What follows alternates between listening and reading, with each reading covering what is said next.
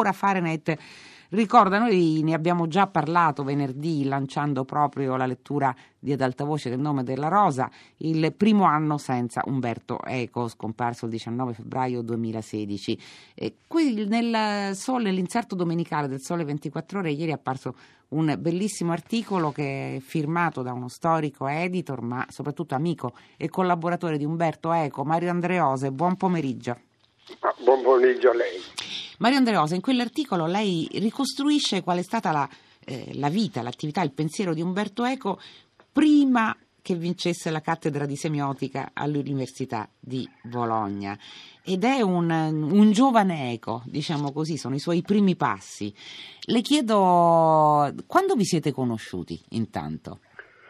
Ci siamo conosciuti personalmente nel 1982 quando io prendo in mano anche la casa editrice Bompiani quando eh, vestivo il ruolo di direttore editoriale del gruppo Fabri Bompiani. Allora in quel momento, eh, prima mi ero occupato d'altro, a partire da quel momento ho anche la Bompiani nel, nel, tra, tra, i miei compiti e quindi il primo incontro è, è con uh, l'autore più importante che peraltro mi era talmente familiare perché sono sempre stato ovviamente un suo lettore, in particolare in campo giornalistico, nelle riviste di cultura come il Verri, Cavallo di Troia, ma anche all'Espresso, tutti i suoi articoli sull'Espresso erano oggetto di interesse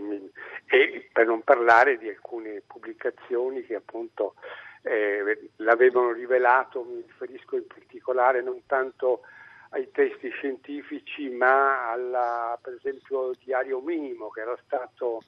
come accenno anche nel mio eh, pezzo di, di, di, ieri, era stato un libro che in qualche modo sostituiva la televisione nei, nei salotti se, o, ne, o, nelle osterie, ci si raccontava o, o si leggevano pezzi ad alta voce della... Eh, di queste sue mm, parodie incredibili che avevano eh, questa grandissima sapienza, cultura e nello stesso tempo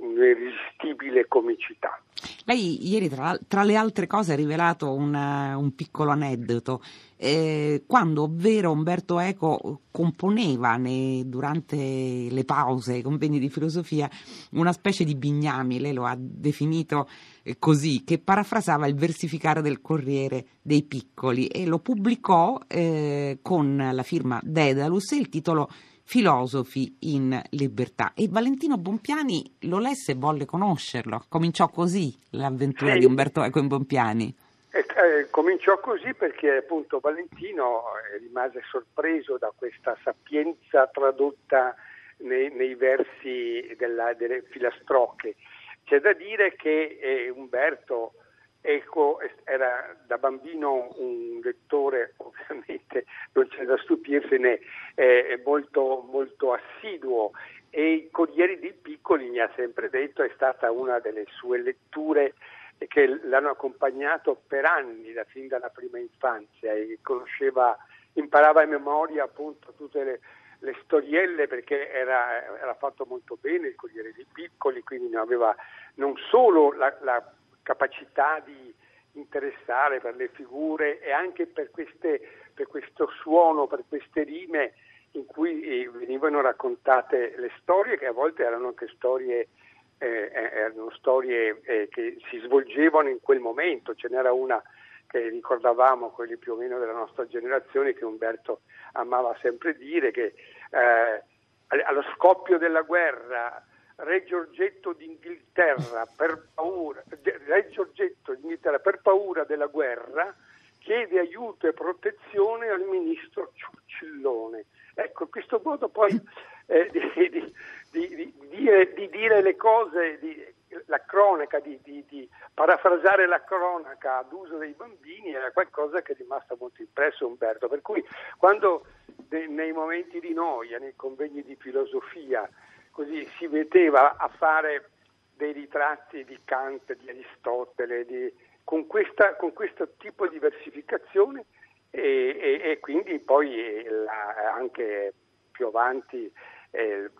faceva dei riassunti in rima della Recherche di Proust, della montagna incantata di Thomas Mann e via discorrendo. Quindi eh, quando Valentino Bompiani ha letto questa cosa, dice questo lo voglio conoscere, l'ha subito eh, aggregato e gli ha dato un compito piuttosto impegnativo, era quello di, di tenere le redini delle collane di filosofia fondate da Antonio Banfi. Senta, Mario Anderose, poi non molto dopo Umberto Eco cominciò a pubblicare con Bompiani. Lei ricorda che era riluttante a farlo? Sì, perché era un,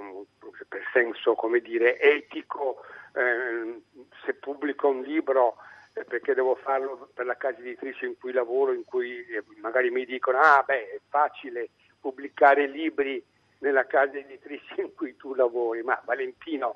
eh, Bompiani che aveva intuito quali erano le potenziali, diciamo pure anche commerciali di, di un autore, di un uomo di questa eh, statura culturale e, e, e artistica e, ha detto no, no, tu pubblichi con me, al punto che, ecco, questo non, non, non, non l'ho raccontato perché non si può scrivere tutto in un articolo, che però Valentino era talmente, eh, come dire, eh, eh coinvolto in questa operazione di lanciare un autore, che quando Umberto gli proponeva, gli proponeva dei titoli accademici assolutamente che, eh, che, si rivolgevano ovviamente al pubblico de, de, de, dell'università. Allora eh, Valentino eh, riusciva, eh, riusciva a, a convincere, no guarda,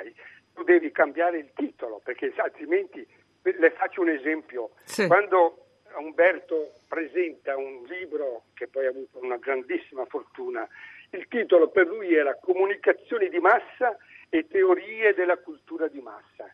E Valentino ha detto, no, questo diventa il sottotitolo, ma deve chiamarsi Apocalittici integrati, perché Apocalittici integrati era il titolo di un capitolo, quindi ha avuto la, la, l'intuizione la giusta. Di stradare. Poi Umberto diventerà anche lui un, titolista formidabile, ma nel, all'inizio, quando appunto era un giovane redattore, direttore eh, di collana, ha avuto in Valentino anche un maestro, eh, diciamo così, anche di marketing, nel senso più nobile del termine, che è stato determinante per, anche per la sua fortuna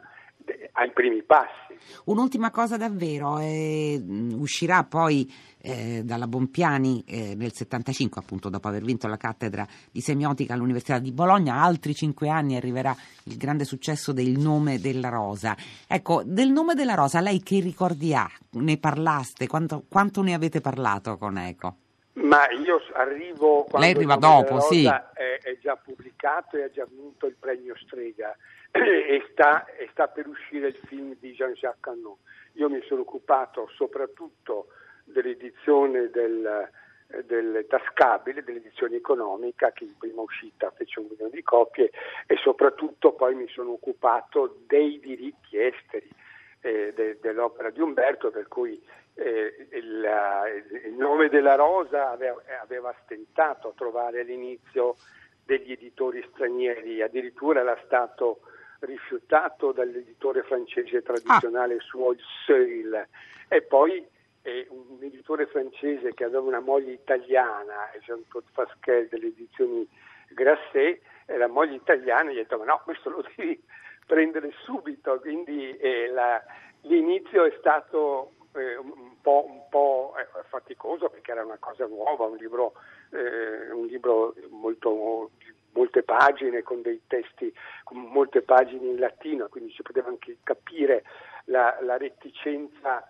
su, a, a, conti fatti superficiali di certi editori. In America stessa eh, la, la, eh, Umberto col nome della rosa arrivò grazie all'intelligenza di una editor storica, Ellen Wolf,